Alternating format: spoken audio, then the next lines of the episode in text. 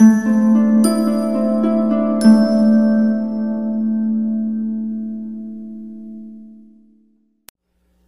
ਕੋ ਹਰ ਪ੍ਰਭ ਮਨ ਚਿਤ ਆਵੇ, ਸੋ ਸੰਤ ਸੁਹੇਲਾ ਨਹੀਂ ਡੁਲਾਵੇ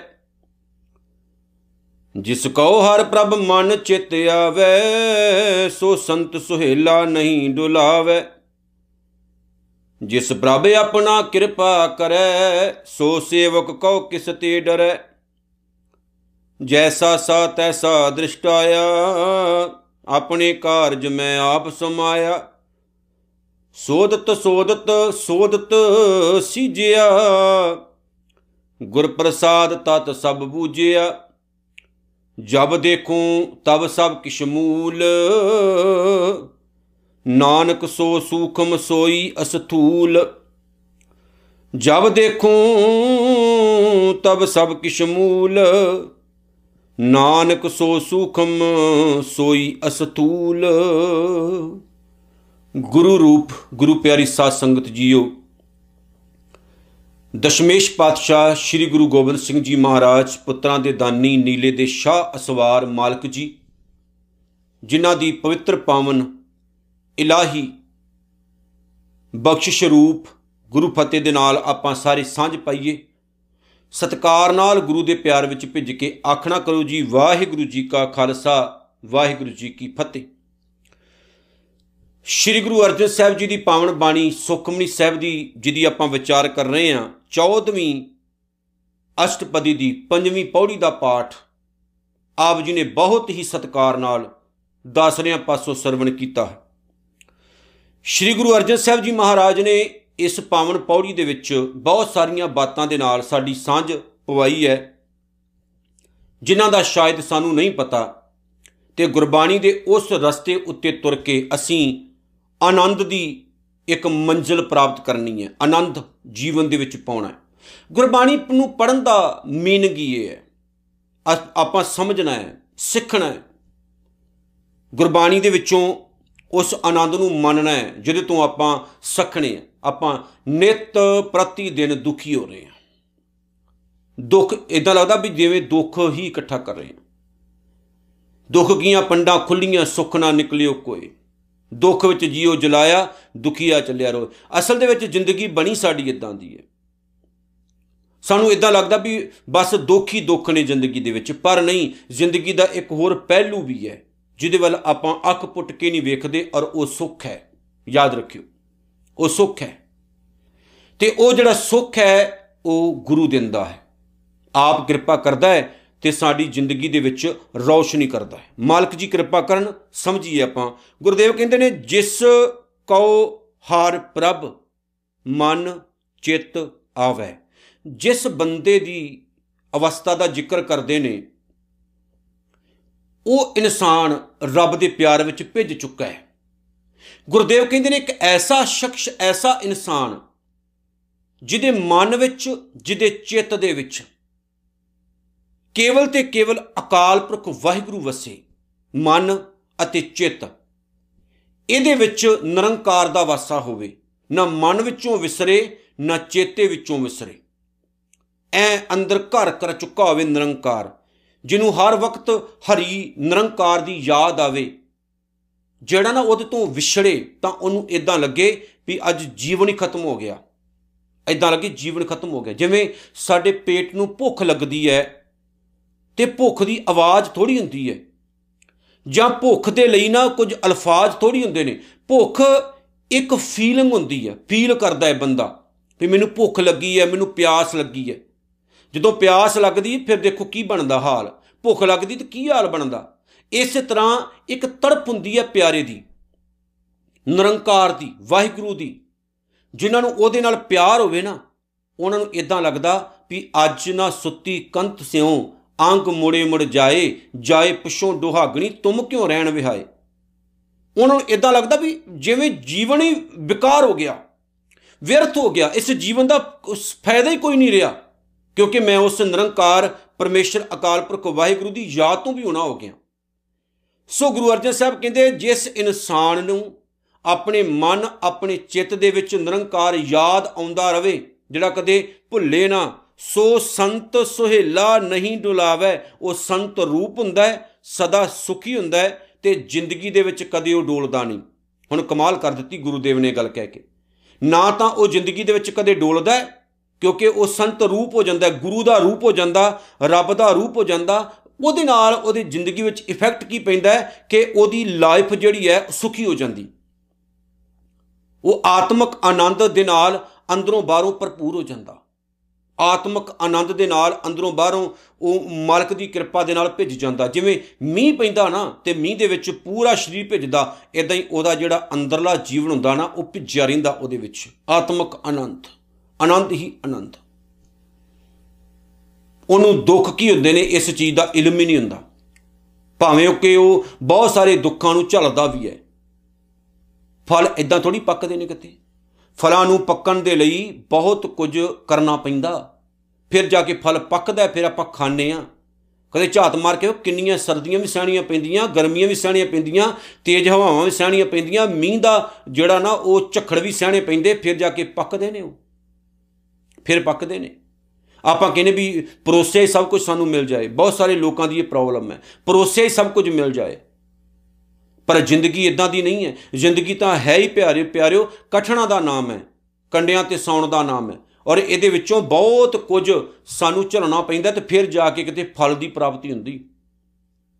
ਫਿਰ ਜਾ ਕੇ ਕੁਝ ਮਿਲਦਾ। ਪਰ ਜਿਹੜਾ ਬਾਪੂ ਨਾਲ ਜੁੜਿਆ ਹੋਇਆ, ਉਹ ਘਾਬਰਦਾ ਨਹੀਂ ਉਹ ਜ਼ਿੰਦਗੀ ਦੇ ਰਸਤੇ ਉੱਤੇ ਤੁਰਿਆ ਜਾਂਦਾ। ਬਹੁਤ ਕੁਝ ਉਹ ਝੱਲਦਾ ਵੀ ਹੈ, ਲੇਕਿਨ ਉਹ ਘਾਬਰਦਾ ਨਹੀਂ ਹੈ, ਉਹ ਘਬਰਾਉਂਦਾ ਨਹੀਂ ਹੈ। ਉਹ ਕਹਿੰਦਾ, ਕੋਈ ਗੱਲ ਨਹੀਂ, ਇਹ ਤਾਂ ਜ਼ਿੰਦਗੀ ਦਾ ਇੱਕ ਖੇਡ ਹੈ, ਖੇਲ ਹੈ ਮਾਲਕ ਦੀ, ਕੋਈ ਗੱਲ ਨਹੀਂ। ਹੁਣ ਇਹ ਤਾਂ ਨਹੀਂ ਹੈ ਵੀ ਫੁੱਲ ਹੀ ਫੁੱਲ ਪੈਰਾਂ ਦੇ ਵਿੱਚ ਵਿਛੇ ਹੋਣ, ਕੰਡੇ ਵੀ ਹੋ ਸਕਦੇ ਨੇ। ਪਰ ਜਦੋਂ ਫੁੱਲ ਆਉਣ ਤੇ ਖੁਸ਼ ਹੋਣ ਦੀ ਲੋੜ ਨਹੀਂ, ਜਦੋਂ ਕੰਡੇ ਆਉਣ ਤੇ ਰੋਣ ਦੀ ਵੀ ਲੋੜ ਨਹੀਂ। ਜੇ ਫੁੱਲਾਂ ਉੱਤੇ ਤੁਰਨ ਦੀ ਜਾਚ ਹੈ ਨਾ ਤੁਹਾਨੂੰ, ਤੇ ਕੰਡਿਆਂ ਉੱਤੇ ਤੁਰਨਾ ਵੀ ਆਉਣਾ ਚਾਹੀਦਾ। ਸੋ ਕਈ ਵਾਰ ਮੈਂ ਇਹ ਗੱਲ ਕਿਹਾ ਕਰਦਾ, ਕੋਈ ਗੱਲ ਨਹੀਂ ਪਿਆਰਿਓ, ਜੇ ਇੱਕ ਮਹੀਨਾ ਰੋਟੀ ਖਾ ਰਹੇ ਹੋ, ਤੇ ਜੇਕਰ ਕਿਤੇ ਇੱਕ ਦਿਨ ਭੁੱਖੇ ਰਹਿਣਾ ਪਿਆ ਗਿਆ ਨਾ, ਤੇ ਰੋਣ ਦੀ ਲੋੜ ਨਹੀਂ ਹੈ। ਰੋਣ ਦੀ ਲੋੜ ਨਹੀਂ ਹੈ, ਕਿਉਂਕਿ ਇਹ ਚੀਜ਼ਾਂ ਸਾਰੀਆਂ ਜ਼ਿੰਦਗੀ ਵਿੱਚ ਆਉਂਦੀਆਂ ਜਾਂਦੀਆਂ ਰਹਿੰਦੀਆਂ ਨੇ। ਸੋ ਸੇਵਕ ਕਹੋ ਕਿਸ ਤੇ ਡਰੈ? ਪਹਿਲੀ ਪੰਕਤੀ, ਜਿਸ ਪ੍ਰਭ ਆਪਣਾ ਕਿਰਪਾ ਕਰੇ, ਜਿਹਦੇ ਉੱਤੇ ਅਕਾਲ ਪੁਰਖ ਵਾਹਿਗੁਰੂ ਆਪਣੀ ਮਿਹਰ ਕਰ ਦਿੰਦਾ। ਆਪਣੀ ਕਿਰਪਾ ਕਰ ਦਿੰਦਾ। ਸੋ ਸੇਵਕ ਕਹੋ, ਕਿਸ ਤੇ ਡਰੈ? ਦੱਸੋ, ਉਹ ਰੱਬ ਦਾ ਪਿਆਰਾ ਸੇਵਕ ਜਿਹੜਾ ਹੁੰਦਾ, ਉਹ ਕਿਸ ਤੋਂ ਡਰ ਸਕਦਾ? ਵੇਖੋ, ਜਿਹਦੇ ਵੱਲ ਨਿਰੰਕਾਰ ਹੋਵੇ, ਜਾਂ ਤੂੰ ਮੇਰੇ ਵੱਲ ਹੈ, ਤਾਂ ਕਿਆ ਮੋਸ਼ੰਦਾ ਤੁਝ ਸਭ ਕੁਝ ਮੈਨੂੰ ਸੌਂਪਿਆ ਜਾਂ ਤੇਰਾ ਬੰਦਾ? ਜਿਹਦੇ ਵੱਲ ਉਹ ਆਪ ਹੋਵੇ, ਉਹਨੂੰ ਡਰਨ ਦੀ ਲੋੜ ਹੈ? ਨਹੀਂ ਨਾ ਲੋੜ? ਆਪਾਂ ਮਾਮੂਲੀ ਤੌਰ ਤੇ ਵੇਖਦੇ ਆ ਕੋਈ ਪੁਲਿਸ ਵਾਲਾ ਨਾਲ ਹੋਵੇ ਨਾ ਬੰਦੇ ਦੇ। ਤੇ ਕਹੇਗਾ ਮੇਰਾ ਦੋਸਤ ਹੈ ਥਾਣੇਦਾਰ ਮੇਰਾ ਦੋਸਤ ਹੈ ਆ ਐਸਪੀ ਮੇਰਾ ਦੋਸਤ ਹੈ ਤੇ ਅਗਲਾ ਮੁੱਛਾਂ ਤੇ ਵੱਟ ਚੜਾ ਚੜਾ ਕੇ ਤੁਰਦਾ, ਨਾਲੇ ਨਾਮ ਲੈਂਦਾ। ਕਹਿੰਦਾ, ਮੈਨੂੰ ਘਬਰਾਉਣ ਦੀ ਲੋੜ ਹੀ ਨਹੀਂ, ਮੇਰਾ ਤਾਂ ਦੋਸਤ ਹੀ ਏਡਾ ਵੱਡਾ।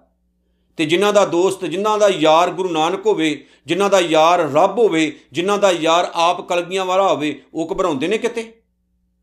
ਉਹਨਾਂ ਦੇ ਜੀਵਨ ਦੇ ਵਿੱਚ ਕੋਈ ਘਬਰਾਹਟ ਨਹੀਂ ਹੁੰਦੀ। ਕਿਉਂਕਿ ਉਹਨਾਂ ਨੂੰ ਪਤਾ ਹੁੰਦਾ, ਮੇਰਾ ਜਿਹੜਾ ਸਤਿਗੁਰੂ ਮੇਰੇ ਨਾਲ ਹੈ। ਤੇ ਜਿਨ੍ਹਾਂ ਦੇ ਨਾਲ ਆਪ ਗੁਰਦੇਵ ਖੜਾ ਹੋਵੇ, ਉਹ ਘਬਰਾਉਣ ਹੀ ਕਿਉਂ? ਉਹ ਡਰਨ ਨਹੀਂ ਕਿਉਂ? ਬਸ ਆਹ ਗੱਲ ਉੱਤੇ ਆਪਾਂ ਜ਼ੋਰ ਦੇਣਾ। ਆਪਣੀ ਜ਼ਿੰਦਗੀ ਨੂੰ ਕਦੇ ਕੱਲਿਆਂ ਸਮਝਣਾ ਹੀ ਨਹੀਂ। ਇਹ ਮਹਿਸੂਸ ਕਰਨਾ ਵੀ ਕਰਤਾ ਮੇਰੇ ਨਾਲ ਹੀ ਹੈ। ਵਾਹਿਗੁਰੂ ਮੇਰੇ ਨਾਲ ਹੀ ਹੈ, ਗੁਰੂ ਨਾਨਕ ਮੇਰੇ ਨਾਲ ਹੀ ਹੈ। ਔਰ ਇਹੀ ਸਿੱਖਿਆ ਧੰਨ ਗੁਰੂ ਨਾਨਕ ਸਾਹਿਬ ਸੱਚੇ ਪਾਤਸ਼ਾਹ ਨੇ ਆਪਣੀ ਪੂਰੀ ਲਾਈਫ ਵਿੱਚ ਦਿੱਤੀ। ਇਹ ਸਿੱਖਿਆ ਇਸ ਸੁਖਮਨੀ ਸਾਹਿਬ ਦੀ ਪਾਵਨ ਬਾਣੀ ਲਿਖਣ ਵਾਲੇ ਧੰਨ ਗੁਰੂ ਅਰਜਨ ਸਾਹਿਬ ਸੱਚੇ ਪਾਤਸ਼ਾਹ ਨੇ ਆਪਣੀ ਜ਼ਿੰਦਗੀ ਦੇ ਹਰ ਇੱਕ ਮਿੰਟ ਵਿੱਚ, ਹਰ ਇੱਕ ਪਲ ਵਿੱਚ ਸਾਨੂੰ ਦਿੱਤੀ। ਕਿ ਜਿਉਣਾ ਤੇ ਇਸ ਤਰ੍ਹਾਂ ਹੀ ਜੀਓ। ਆਪਣੇ ਅੰਗ ਸੰਗ ਉਸ ਕਰਤਾਰ ਨੂੰ ਦੇਖੋ। ਚਲੋ ਹੁਣ ਇੱਕ ਗੱਲ ਉੱਤੇ ਮੈਂ ਜ਼ੋਰ ਦਿੰਨਾ ਸਮਝਾਉਣਾ ਉਹਦਾ ਫਾਇਦਾ ਕੀ ਹੁੰਦਾ? ਜਦੋਂ ਆਪਾਂ ਇਹ ਮਹਿਸੂਸ ਕਰਦੇ ਨਾ ਵੀ ਨਾਲ ਹੀ ਹੈ ਸਾਡੇ ਉਹ, ਆਪਾਂ ਇਕੱਲੇ ਨਹੀਂ ਹੈਗੇ, ਨਾਲ ਹੀ ਹੈ ਉਹ, ਫਿਰ ਸਾਤੋਂ ਮਾੜੇ ਕੰਮ ਨਹੀਂ ਹੁੰਦੇ। ਮਾੜੇ ਕੰਮ ਨਹੀਂ ਹੁੰਦੇ ਨੇ। ਮਾੜੇ ਕੰਮ ਵੱਲ ਆਪਾਂ ਸੋਚਦੇ ਵੀ ਨਹੀਂ, ਆਪਾਂ ਡਰਦੇ ਆਂ ਫਿਰ ਵੀ ਜੇ ਵਾਹਿਗੁਰੂ ਸਾਡੇ ਨਾਲ ਹੈ, ਮਾੜੇ ਕੰਮ ਕਰਾਂਗੇ, ਉਹ ਸਾਨੂੰ ਦੇਖ ਰਿਹਾ। ਬੁਰੇ ਕੰਮ ਕਰਾਂਗੇ, ਉਹ ਸਾਨੂੰ ਦੇਖ ਰਿਹਾ। ਪਰ ਮੌਤ ਵੀ ਯਾਦ ਆਉਂਦੀ ਰਹਿੰਦੀ ਬੰਦੇ ਨੂੰ। ਵੀ ਮਰ ਵੀ ਜਾਣਾ ਇੱਕ ਦਿਨ, ਫਿਰ ਆਪਾਂ ਕਿਉਂ ਕਿਸੇ ਦਾ ਬੁਰਾ ਕਰਨਾ, ਕਿਉਂ ਮਾੜਾ ਕਰਨਾ? ਸੋ ਬਹੁਤ ਸਾਰੀਆਂ ਗੱਲਾਂ ਸਾਡੀ ਜ਼ਿੰਦਗੀ ਦੇ ਵਿੱਚ ਆ ਜਾਂਦੀਆਂ ਨੇ ਚੰਗੀਆਂ ਚੰਗੀਆਂ ਮਾੜੀਆਂ ਜਿਹੜੀਆਂ ਨੇ ਉਹ ਦੂਰ ਹੋਣੀਆਂ ਸ਼ੁਰੂ ਹੋ ਜਾਂਦੀਆਂ ਨੇ। ਅਗਲੀ ਗੱਲ ਸਤਿਗੁਰ ਕਹਿੰਦੇ ਨੇ, ਜੈਸਾ ਸਾ ਤੈਸਾ ਦ੍ਰਿਸ਼ਟ ਆਇਆ। ਕਿਉਂਕਿ ਜਿਹੜਾ ਰੱਬ ਦਾ ਪਿਆਰਾ ਹੈ, ਜਿਹੋ ਜਿਹਾ ਅਕਾਲ ਪੁਰਖ ਵਾਹਿਗੁਰੂ ਹੈ ਨਾ, ਉਹ ਜਿਹਾ ਉਸ ਨੂੰ ਦਿਸਣਾ ਸ਼ੁਰੂ ਹੋ ਜਾਂਦਾ। ਜੈਸਾ ਸਾ ਉਸ ਨੂੰ ਪ੍ਰਮਾਤਮਾ ਉਹ ਜਿਹਾ ਹੀ ਦਿਸ ਪੈਂਦਾ ਜਿਹੋ ਜਿਹਾ ਉਹ ਅਸਲ ਵਿੱਚ ਹੈ। ਨਿਰੰਕਾਰ ਦਾ ਜਿਹੜਾ ਅਸਲ ਸਰੂਪ ਹੈ, ਉਹ ਰੱਬ ਦੇ ਪਿਆਰ ਕਰਨ ਵਾਲੇ, ਰੱਬ ਦੇ ਪਿਆਰੇ ਨੂੰ ਦਿਸਣਾ ਸ਼ੁਰੂ ਹੋ ਜਾਂਦਾ। ਆਪਣੇ ਕਾਰਜ ਮੈਂ ਆਪ ਸਮਾਇਆ ਔਰ ਉਹਨੂੰ ਇਹ ਵੀ ਸਮਝ ਲੱਗ ਜਾਂਦੀ ਹੈ ਆ ਜਿਹੜੀ ਦੁਨੀਆ ਹੈ ਆ ਜਿਹੜਾ ਸੰਸਾਰ ਹੈ, ਇਹ ਪੈਦਾ ਵੀ ਉਹਨੇ ਆਪ ਕੀਤਾ ਹੈ ਤੇ ਪੈਦਾ ਕਰਕੇ ਉਹ ਆਪ ਆਪਣੀ ਕਾਇਨਾਤ ਵਿੱਚ ਵਸਦਾ ਹੈ। ਇੱਥੇ ਬੜਾ ਵੱਡਾ ਇੱਕ ਭੁਲੇਖਾ ਦੂਰ ਹੋ ਗਿਆ। ਪਰਮਾਤਮਾ ਨੇ ਨਾ ਨਿਰੰਕਾਰ ਨੇ ਕੁਦਰਤ ਬਣਾਈ ਹੈ ਕੁਦਰਤ ਨੂੰ ਬਣਾ ਕੇ ਨਿਰੰਕਾਰ ਕਿਤੇ ਆਪ ਸੁੱਤਾ ਨਹੀਂ ਹੈ ਵੱਖਰਾ ਹੋ ਕੇ। ਉਹ ਵਿੱਚ ਹੈ ਜਿਵੇਂ ਦੁੱਧ ਦੇ ਵਿੱਚ ਦਹੀਂ ਹੁੰਦਾ, ਘਿਓ ਹੁੰਦਾ ਹੈ ਮੱਖਣ ਹੁੰਦਾ, ਸਭ ਕੁਝ ਹੁੰਦਾ। ਇਸ ਤਰ੍ਹਾਂ ਹੀ ਨਿਰੰਕਾਰ ਆਪ ਉਹਦੇ ਵਿੱਚ ਹੈ। ਵਸਦਾ ਹੈ ਇਹ ਭਲੇਖਾ ਸੀ ਦੁਨੀਆ ਦਾ। ਸਿੱਖੀਜ਼ਮ ਤੋਂ ਪਹਿਲਾਂ ਨਾ ਭਲੇਖਾ ਸੀ ਲੋਕਾਂ ਦਾ। ਵੀ ਪਰਮਾਤਮਾ ਤੇ ਇਸ ਦੁਨੀਆ 'ਚ ਵਸਦਾ ਹੀ ਨਹੀਂ ਹੈਗਾ। ਉਹ ਤਾਂ ਕਿਤੇ ਵੱਖਰਾ ਰਹਿੰਦਾ। ਇਸ ਲਈ ਉੱਚੀ ਉੱਚੀ ਬਾਂਗਾਂ ਦਿਓ, ਉੱਚੀ ਉੱਚੀ ਰੌਲਾ ਪਾਓ, ਉੱਚੀ ਉੱਚੀ ਆਵਾਜ਼ਾਂ ਦੇ ਦੇ ਕੇ ਉਹਨੂੰ ਆਖੋ ਕਿ ਪ੍ਰਮਾਤਮਾ ਤੂੰ ਸਾਨੂੰ ਸੁਣ ਰਿਹਾ, ਕਿ ਸਾਨੂੰ ਤੂੰ ਦੇਖ ਰਿਹਾ ਤੇ ਸਤਿਗੁਰੂ ਨੇ ਤਾਂ ਕਹਿ ਦਿੱਤਾ, ਉਹ ਤਾਂ ਤੁਹਾਡੇ ਵਿੱਚ ਵਸਦਾ, ਉਹ ਤਾਂ ਕਿਤੇ ਬਾਹਰ ਗਿਆ ਹੀ ਨਹੀਂ ਹੈ। ਜਿਹਨੂੰ ਲੱਭਣ ਤੁਸੀਂ ਜਾ ਰਹੇ ਹੋ, ਉਹ ਕਿਤੇ ਬਾਹਰ ਥੋੜੀ ਬੈਠਾ ਹੋਇਆ, ਉਹ ਤਾਂ ਤੁਹਾਡੇ ਅੰਦਰ ਹੈ। ਬਸ ਅੱਖ ਪੁੱਟਣੀ ਹੈ ਤੇ ਆਪਣੇ ਅੰਦਰੋਂ ਉਸ ਨਿਰੰਕਾਰ ਨੂੰ ਦੇਖਣਾ ਤੇ ਜਿਨ੍ਹਾਂ ਨੇ ਦੇਖ ਲਿਆ ਉਹ ਸੰਤ ਨੇ, ਉਹ ਸੂਰਮੇ ਨੇ ਤੇ ਉਹਨਾਂ ਦਾ ਪਿਆਰਾ ਜੀਵਨ ਬਣ ਜਾਂਦਾ। ਅਗਲੀ ਗੱਲ, ਸਤਿਗੁਰ ਕਹਿੰਦੇ ਨੇ, ਸੋਦਤ ਸੋਦਤ ਸੋਦਤ ਸੀਜਿਆ। ਆਪਾਂ ਜਦੋਂ ਨਿਤ ਵਿਚਾਰ ਕਰਦੇ ਨਾ, ਪਰਮਾਤਮਾ ਦੇ ਨਾਮ ਉੱਤੇ, ਰੱਬੀ ਗੁਣਾ ਦੇ ਉੱਤੇ ਤੇ ਸਾਨੂੰ ਸਫਲਤਾ ਮਿਲਦੀ ਹੈ। ਸੋਧਤ ਪਾਉ ਸੋਧਣਾ ਕਿਸੇ ਚੀਜ਼ ਨੂੰ, ਵਿਚਾਰ ਕਰਨੀ। ਸਤਿਗੁਰ ਕਹਿੰਦੇ, ਰੱਬ ਦਾ ਪਿਆਰਾ ਰੱਬ, ਰੱਬੀ ਗੁਣਾ ਦੇ ਉੱਤੇ ਵਿਚਾਰ ਕਰਦਾ। ਵਿਚਾਰ ਕਰਦਿਆਂ ਕਰਦਿਆਂ ਆਖਰਕਾਰ ਉਹਨੂੰ ਸਫਲਤਾ ਵੀ ਮਿਲਦੀ ਹੈ। ਭਾਵ ਕਿ ਉਹਨੂੰ ਬਹੁਤ ਸਾਰੇ ਉਹਦੇ ਪਰਦੇ ਖੁੱਲ ਜਾਂਦੇ ਨੇ। ਬਹੁਤ ਕੁਝ ਐਸਾ ਹੁੰਦਾ ਜਿਹੜਾ ਉਹਦੀ ਸਮਝ ਤੋਂ ਬਾਹਰ ਹੁੰਦਾ, ਪਰ ਨਿਰੰਕਾਰ ਉਹਨੂੰ ਸਾਰੀ ਸੂਝ ਦੇ ਦਿੰਦਾ। ਗੁਰ ਪ੍ਰਸਾਦ ਤਤ ਸਭ ਬੂਝਿਆ ਤੇ ਗੁਰੂ ਦੀ ਕਿਰਪਾ ਨਾਲ ਅਸਲੀਅਤ ਜਿਹੜੀ ਨਾ, ਉਸ ਬੰਦੇ ਦੇ ਪੱਲੇ ਪੈ ਜਾਂਦੀ ਹੈ। ਬਹੁਤ ਸਾਰੀ ਦੁਨੀਆ ਅੱਜ ਅਸਲੀਅਤ ਤੋਂ ਕੋਰੀ ਹੈ। ਆਪਾਂ ਅਸਲੀਅਤ ਤੋਂ ਜਾਣੂ ਹੀ ਨਹੀਂ ਆ ਆਪਾਂ ਜਾਣਦੇ ਨਹੀਂ ਅਸਲੀਅਤ ਸਾਡੀ ਹੈ ਕੀ। ਸਾਡੀ ਅਸਲੀਅਤ ਕੀ ਆਪਾਂ ਜਾਣਦੇ? ਆਪਣੇ ਬਾਰੇ ਜਾਣਦੇ? ਨਹੀਂ ਜਾਣਦੇ। ਅਸੀਂ ਦੂਸਰਿਆਂ ਬਾਰੇ ਜਾਣਦੇ। ਜਿਵੇਂ ਪਿਛਲੀ ਵੀਡੀਓ 'ਚ ਵੀ ਕਹਿ ਕੇ ਆ ਆਪਾਂ ਦੂਸਰਿਆਂ ਬਾਰੇ ਜਾਣਦੇ ਆ ਜਿਨੇ ਨਿਰੰਕਾਰ ਦੀ ਅਸਲੀਅਤ ਸਮਝ ਲਈ, ਉਹਨੂੰ ਸਭ ਤੋਂ ਪਹਿਲਾਂ ਆਪਣੀ ਅਸਲੀਅਤ ਸਮਝਣੀ ਪੈਂਦੀ। ਭਾਵ ਉਹਨੇ ਆਪਣੇ ਆਪ ਨੂੰ ਸਮਝਿਆ ਹੁੰਦਾ। ਜਿਨੇ ਆਪਣੇ ਆਪ ਨੂੰ ਸਮਝ ਲਿਆ, ਉਹਨੂੰ ਪਰਮਾਤਮਾ ਦੀ ਸਮਝ ਲੱਗਦੀ ਹੈ। ਜਿਨੇ ਖੁਦ ਨੂੰ ਨਹੀਂ ਸਮਝਿਆ, ਉਹਨੂੰ ਰੱਬ ਦੇ ਬਾਰੇ ਕੀ ਗਿਆਨ ਹੋਏਗਾ? ਆਪਾਂ ਢੂੰਡਣ ਤੁਰ ਪੈਨੇ ਤਾਦੀ ਤਾਂ ਗੁਰਦੇਵ ਨੇ ਜੰਗਲਾਂ ਵਿੱਚ ਜਾਣ ਵਾਲਿਆਂ ਨੂੰ ਰੋਕਿਆ ਸੀ। ਤਾਦੀ ਸਤਿਗੁਰੂ ਸੱਚੇ ਪਾਤਸ਼ਾਹ ਮਹਾਰਾਜ ਨੇ ਆਪਣੇ ਘਰ-ਬਾਰ ਛੱਡਣ ਵਾਲਿਆਂ ਨੂੰ ਰੋਕਿਆ ਸੀ। ਤਾਦੀ ਸਤਿਗੁਰੂ ਸੱਚੇ ਪਾਤਸ਼ਾਹ ਨੇ ਆਪਣੇ ਪਰਿਵਾਰ, ਆਪਣੀ ਫੈਮਿਲੀ ਨੂੰ ਨਰਕ ਕਹਿਣ ਵਾਲਿਆਂ ਨੂੰ ਰੋਕਿਆ ਸੀ ਵੀ ਨਹੀਂ, ਇਹਦੇ ਵਿੱਚ ਰਹਿ ਕੇ ਸਭ ਕੁਝ ਪ੍ਰਾਪਤ ਕਰੋ। ਕਿਤੇ ਬਾਹਰ ਤੁਹਾਨੂੰ ਜਾਣ ਦੀ ਲੋੜ ਨਹੀਂ। ਮੈਂ ਹੈਰਾਨ ਬੜਾ ਇਸ ਚੀਜ਼ ਤੋਂ ਕਿ ਬਹੁਤ ਸਾਰੇ ਐਸੇ ਲੋਕ ਨੇ ਜਿਨ੍ਹਾਂ ਨੇ ਬਾਬਾ ਫਰੀਦ ਸਾਹਿਬ ਨੂੰ ਵੀ ਛੱਡਿਆ ਨਹੀਂ। ਅਖੇ ਜੀ ਬਾਬਾ ਫਰੀਦ ਸਾਹਿਬ ਨੇ 12 ਸਾਲ ਭਗਤੀ ਕੀਤੀ ਜੰਗਲ ਦੇ ਵਿੱਚ ਰਹਿ ਕੇ। ਜਿਨ੍ਹਾਂ ਨੇ ਆਪਣੀ ਆਪਣੀ ਪੂਰੀ ਲਾਈਫ ਦੇ ਵਿੱਚ ਇਹ ਲੋਕਾਂ ਨੂੰ ਸਮਝਾਇਆ, ਫਰੀਦਾ ਜੰਗਲ ਜੰਗਲ ਕਿਆ ਭਵੇਂ ਵਣ ਕੰਡਾ ਮੋੜੇ, ਵਸੀ ਰੱਬ ਹਿਆਲੀਆ ਜੰਗਲ ਕਿਆ ਢੂੰਡੇ। ਆਪਾਂ ਉਸੇ ਹੀ ਫਰੀਦ ਸਾਹਿਬ ਨੂੰ ਜੰਗਲ 'ਚ ਬਿਠਾ ਦਿੱਤਾ ਇੱਕ ਇੱਕ ਬਹੁਤ ਹੀ ਮਾੜੀ ਹਾਲਤ ਦੇ ਵਿੱਚ, ਜਿਹੜੀ ਤਸਵੀਰ ਬਣੀ। ਬਹੁਤ ਹੀ ਮਾੜੀ ਹਾਲਤ ਦੇ ਵਿੱਚ ਬਾਬਾ ਫਰੀਦ ਸਾਹਿਬ ਨੂੰ ਜੰਗਲ 'ਚ ਬਿਠਾਇਆ, ਜਿੱਥੇ ਕਿ ਉਹਨਾਂ ਦੀ ਲੱਤਾਂ ਸੁੱਕੀਆਂ ਹੋਈਆਂ ਨੇ, ਸਿਰ ਉਹਨਾਂ ਦਾ ਨੰਗਾ ਹੈ ਉਹਨਾਂ ਦੇ ਸਰੀਰ ਦੇ ਉੱਤੇ, ਜਗ੍ਹਾ ਜਗ੍ਹਾ ਦੇ ਉੱਤੇ ਕਾਵਾਂ ਨੇ ਠੂੰਗੇ ਮਾਰੇ ਹੋਏ ਨੇ ਤੇ ਉਹ ਆਪਣੀਆਂ ਅੱਖਾਂ ਵੱਲ ਇਸ਼ਾਰਾ ਕਰਕੇ ਕਹਿ ਰਹੇ ਨੇ ਕਾਵਾਂ ਨੂੰ ਕਿ ਇਹਨਾਂ ਨੂੰ ਛੱਡ ਦਿਓ ਕਿਉਂਕਿ ਫਿਰ ਦੇਖਣ ਕੀ ਆਸ। ਜਦ ਕਿ ਗੱਲ ਕੋਈ ਹੋਰ ਸੀ, ਕਾਗਾ ਕਰੰਗ ਟੰਡੋਲਿਆ, ਸਗਲਾ ਖਾਇਆ ਮਾਸ। ਇਹ ਦੋਇ ਨੈਣਾ ਮਤ ਸ਼ੂਹੋ ਫਿਰ ਦੇਖਣ ਕੀ ਆਸ। ਵਕਾਰਾਂ ਦੀ ਗੱਲ ਸੀ ਉੱਥੇ, ਵਕਾਰਾਂ ਦੀ। ਕਾਗਾ ਚੂੰਡਣਾ ਪਿੰਜਰਾ, ਬਸੇ ਤਾਂ ਉੱਡਰ ਜਾਹੇ। ਜਿਤ ਪਿੰਜਰਾ ਮੇਰਾ ਸ਼ੌ ਵਸੈ, ਮਾਸ ਨਾ ਤਿੱਦੂ ਖਾਏ ਇੱਥੇ ਵਸਦਾ ਉਹ ਨਿਰੰਕਾਰ ਹੈ। ਵਕਾਰਾਂ ਦੀ ਗੱਲ ਕਰਦੇ ਨੇ ਵੀ ਜਿਵੇਂ ਕਾਂ ਠੂੰਗੇ ਮਾਰਦੇ ਨੇ, ਵਕਾਰ ਵੀ ਠੂੰਗੇ ਮਾਰਦੇ ਨੇ ਬਰਿਆਈਆਂ ਵੱਲ ਬੰਦੇ ਨੂੰ। ਉਹ ਮਾੜਾ ਕੰਮ ਕਰ ਲਾ, ਉਹ ਕਰ ਲਾ, ਉਹ ਕਰ ਲਾ। ਤੇ ਬਾਬਾ ਫਰੀਦ ਸਾਹਿਬ ਜਿਹੜੇ ਪੂਰੀ ਜ਼ਿੰਦਗੀ ਲੋਕਾਂ ਨੂੰ ਇਹ ਇਹ ਉਪਦੇਸ਼ ਦਿੰਦੇ ਰਹੇ, ਦਿਲੋਂ ਮੁਹੱਬਤ, ਜਨ ਸਹੀ ਸੱਚਿਆ, ਜਿਨ ਮਨ ਹੋਰ ਮੁਖੋਰ ਤੇ ਕਾਂਡੇ ਕੱਚਿਆ, ਆਪਾਂ ਨਾ ਉਸੇ ਹੀ ਬਾਬਾ ਫਰੀਦ ਸਾਹਿਬ ਨੂੰ ਜੰਗਲ 'ਚ ਐ ਲੰਮੇ ਪਾਇਆ ਆ ਤੇ ਫਰੀਦ ਸਾਹਿਬ ਦੀ ਤਸਵੀਰ ਆਪਾਂ ਘਰ ਘਰ ਚਲਾਈ ਹੋਈ, ਜਦ ਕਿ ਉਹ ਰੱਬੀ ਪਿਆਰ ਵਿੱਚ ਐਸੇ ਰੱਤੇ ਹੋਏ ਸੀ ਕਿ ਉਹਨਾਂ ਨੇ ਦੁਨੀਆ ਦੇ ਲੋਕਾਂ ਨੂੰ ਇਹੀ ਸਿੱਖਿਆਵਾਂ ਦਿੱਤੀਆਂ ਕਿ ਘਰ ਦੇ ਵਿੱਚ ਵਸੋ, ਜੇ ਰੱਬ ਨੂੰ ਪਾਉਣਾ ਤੇ ਨੀਅਤ ਸਾਫ਼ ਹੋਣੀ ਚਾਹੀਦੀ, ਫਰੀਦ ਸਾਹਿਬ ਨੇ ਕਿਹਾ ਸੀ। ਆਪਣੇ ਅੰਦਰ ਵੀ ਪਾ ਸਕਦੇ ਬਸ ਨੀਅਤ ਸਾਫ਼ ਹੋਣੀ ਚਾਹੀਦੀ, ਤੇ ਜਿਹਦੀ ਨੀਅਤ ਸਾਫ਼ ਹੋ ਗਈ, ਉਹਨੂੰ ਸਭ ਕੁਝ ਪ੍ਰਾਪਤ ਹੋ ਗਿਆ, ਸਭ ਕੁਝ ਮਿਲ ਗਿਆ। ਸੋ ਪਿਆਰਿਓ, ਧੰਨ ਗੁਰੂ ਨਾਨਕ ਸਾਹਿਬ ਦੀ ਜੋਤ ਜਿਹੜੀ ਹੈ ਪੰਜਵੀਂ ਉਹ ਇਹੀ ਗੱਲ ਸਮਝਾ ਰਹੀ ਹੈ ਕਿ ਉਸ ਇਨਸਾਨ ਨੂੰ ਅਸਲੀਅਤ ਦਾ ਗਿਆਨ ਹੋ ਜਾਂਦਾ, ਜਿਹੜਾ ਇਨਸਾਨ ਨਿਰੰਕਾਰ ਦੇ ਨਾਲ ਆਪਣੀ ਸੁਰਤੀ ਨੂੰ, ਆਪਣੀ ਬਿਰਤੀ ਨੂੰ ਜੋੜ ਲੈਂਦਾ। ਫਿਰ ਉਹਨੂੰ ਇਹਨਾਂ ਕੰਮਾਂ ਨੂੰ ਆ ਜਿਹੜੇ ਕੰਮ ਹੈ ਸਮਾਜ ਦੇ ਵਿੱਚ, ਇਹ ਕਰਨ ਦੀ ਉਹਨੂੰ ਲੋੜ ਥੋੜੀ ਪੈਂਦੀ। ਉਹ ਤਾਂ ਬੜਾ ਉੱਚਾ ਹੋ ਜਾਂਦਾ ਇਹਨਾਂ ਚੀਜ਼ਾਂ ਤੋਂ। ਤੇ ਆਪਾਂ ਤਾਂ ਐਸੇ ਕਰਮ ਕਾਂਡਾਂ ਦੇ ਵਿੱਚ ਫਸੇ ਪਏ ਆ। ਪਤਾ ਨਹੀਂ ਸਾਨੂੰ ਇਹ ਕਿੱਦਾਂ ਲੱਗਦਾ ਵੀ ਅਸੀਂ ਨਾ ਕਿਸੇ ਗਲੀ ਦੇ ਵਿੱਚ ਤੁਰੇ ਜਾਂਦੇ ਇੱਕ ਬੱਚੇ ਦੀ ਬਲੀ ਦੇਖ ਕੇ ਤੇ ਅਸੀਂ ਆਪਣੇ ਘਰ ਵਿੱਚ ਇੱਕ ਬੱਚਾ ਪੈਦਾ ਕਰ ਲਵਾਂਗੇ ਤੇ ਸਾਡੇ ਘਰ 'ਚ ਸੁੱਖ ਆਏਗਾ। ਆਪਣੀ ਅਸਲੀਅਤ ਜਾਣੋ, ਆਪਾਂ ਕੌਣ ਆ? ਖਾਸ ਤੌਰ ਤੇ ਮੈਂ ਸਿੱਖਾਂ ਨੂੰ ਕਹਿਣਾ ਸਮਝੋ ਆਪਾਂ ਕੌਣ ਆ? ਅਸੀਂ ਗੁਰੂ ਨਾਨਕ ਦੇ ਪੁੱਤਾਂ, ਹਰੀ ਸਿੰਘ ਨਲੂਆ ਦੇ ਵਾਰਸਾਂ, ਮਹਾਰਾਜਾ ਰਣਜੀਤ ਸਿੰਘ ਦੇ ਵਾਰਸਾਂ ਆਪਾਂ। ਬੜੇ ਵੱਡੇ ਰਾਜ ਭਾਗ ਦੇ ਵਾਰਸ ਸੀ, ਆਪਾਂ ਕਿਸੇ ਟਾਈਮ ਸਾਡੇ ਤੋਂ ਜੋ ਧੱਕੇ ਦੇ ਨਾਲ ਖੋਇਆ ਗਿਆ ਰਾਜ ਭਾਗ, ਉਹਦੇ ਬਾਰੇ ਥਿੰਕ ਕਰੋ, ਸੋਚੋ ਉਹਦੇ ਬਾਰੇ ਕਿ ਸਾਡੇ ਨਾਲ ਕੀ ਕੁਝ ਹੋਇਆ। ਅਸਲੀਅਤ ਨੂੰ ਸਮਝੋ, ਨਾ ਕਿ ਪੁੱਠੇ ਪਾਸੇ ਜਾਓ, ਮਾੜੇ ਪਾਸੇ ਵੱਲ ਜਾਓ। ਲੋਕਾਂ ਦੇ ਘਰਾਂ ਦੇ ਮੂਹਰੇ ਟੂਣੇ ਕਰਨ ਦੇ ਨਾਲ ਸੁਖੀ ਨਹੀਂ ਵਸੀਦਾ ਹੁੰਦਾ, ਯਾਦ ਰੱਖਿਓ। ਮੜੀਆਂ ਮਸਾਣਾ ਵਿੱਚ ਬੈਠੇ ਲੋਕਾਂ ਦੇ ਕੋਲੋਂ ਧਾਗੇ ਤਵੀਤ ਕਰਾ ਕੇ ਪਾਉਣ ਨਾਲ ਸੁਖੀ ਨਹੀਂ ਵਸੀਦਾ ਹੁੰਦਾ। ਆ ਜੋਤਸ਼ੀਆਂ ਦੇ ਮੂਹਰੇ ਜਾ ਕੇ ਕਿਸੇ ਦੂਸਰੇ ਦਾ ਬੁਰਾ ਕਰਕੇ ਸੁਖੀ ਨਹੀਂ ਵਸੀਦਾ ਹੁੰਦਾ। ਕਈ ਲੋਕ ਤਾਂ ਦੂਜਿਆਂ ਨੂੰ ਖਾਣਿਆਂ ਦੇ ਵਿੱਚ ਗਲਤ ਚੀਜ਼ਾਂ ਖਵਾ ਖਾ ਕੇ ਮਾਰ ਦਿੰਦੇ ਨੇ। ਆਖੇ ਜੀ ਫਲਾਣੇ ਨੇ ਕਿਹਾ ਸੀ, ਉਹ ਕਮਲਿਓ, ਇਸ ਤਰ੍ਹਾਂ ਕਰਨ ਦੇ ਨਾਲ ਜੀਵਨ ਵਿੱਚ ਖੁਸ਼ਹਾਲੀ ਨਹੀਂ ਆਉਂਦੀ। ਜੀਵਨ ਸੁਹੇਲਾ ਨਹੀਂ ਬਣਦਾ। ਜੇ ਜੀਵਨ ਨੂੰ ਸੁਖੀ ਕਰਨਾ ਹੈ, ਤੇ ਬਾਣੀ ਪੜੋ ਨਾਮ ਜਪੋ। ਸਤਿਗੁਰ ਕਹਿੰਦੇ ਨੇ, ਜਬ ਦੇਖੋ ਤਬ ਸਭ ਕੀ ਸ਼ਮੂਲ ਜਦੋਂ ਮੈਂ ਦੇਖਦਾ ਨਾ, ਕਿਉਂਕਿ ਸਤਿਗੁਰ ਕਹਿੰਦੇ, ਮੇਰੇ ਉੱਤੇ ਵੀ ਮੇਰੇ ਸਤਿਗੁਰ ਦੀ ਮਿਹਰ ਹੋਈ ਹੈ। ਤੇ ਹੁਣ ਮੈਂ ਜਦੋਂ ਤੱਕਦਾ, ਮੈਨੂੰ ਹਰੇਕ ਚੀਜ਼ ਦੇ ਵਿੱਚ ਉਹ ਨਿਰੰਕਾਰ, ਅਕਾਲ ਪੁਰਖ, ਵਾਹਿਗੁਰੂ ਦਿਸਦਾ, ਮੈਨੂੰ ਪਤਾ ਲੱਗਦਾ, ਹਰ ਚੀਜ਼ ਦਾ ਮੁੱਢ, ਹਰ ਚੀਜ਼ ਦਾ ਮੂਲ ਪਰਮੇਸ਼ਰ, ਅਕਾਲ ਪੁਰਖ, ਵਾਹਿਗੁਰੂ ਆਪ ਹੈ। ਉਹਦੇ ਤੋਂ ਬਗੈਰ ਕੁਝ ਵੀ ਨਹੀਂ ਪੈਦਾ ਹੋਇਆ, ਨਾ ਫੁੱਲ, ਨਾ ਫਲ, ਨਾ ਪੱਤੇ, ਨਾ ਜਾਨਵਰ, ਨਾ ਇਨਸਾਨ। ਇਹ ਦੁਨੀਆ ਦਾ ਹਰ ਇੱਕ ਕੋਨਾ ਜ਼ਰਾ ਜ਼ਰਾ ਉਹਦੇ ਤੋਂ ਹੀ ਪੈਦਾ ਹੋਇਆ।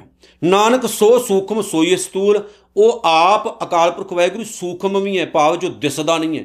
ਅਸਤੂਲ ਜੋ ਦਿਸਦਾ ਹੈ, ਨਿਰੰਕਾਰ ਇਦਾਂ ਦਾ, ਉਹ ਦਿਸਦਾ ਵੀ ਹੈ, ਅਣ ਦਿਸਦਾ ਵੀ ਹੈ। ਉਹ ਸੰਸਾਰ ਜਿਹੜਾ ਸਾਨੂੰ ਦਿਸ ਰਿਹਾ ਹੈ, ਇਹ ਉਹਦਾ ਰੂਪ ਹੈ।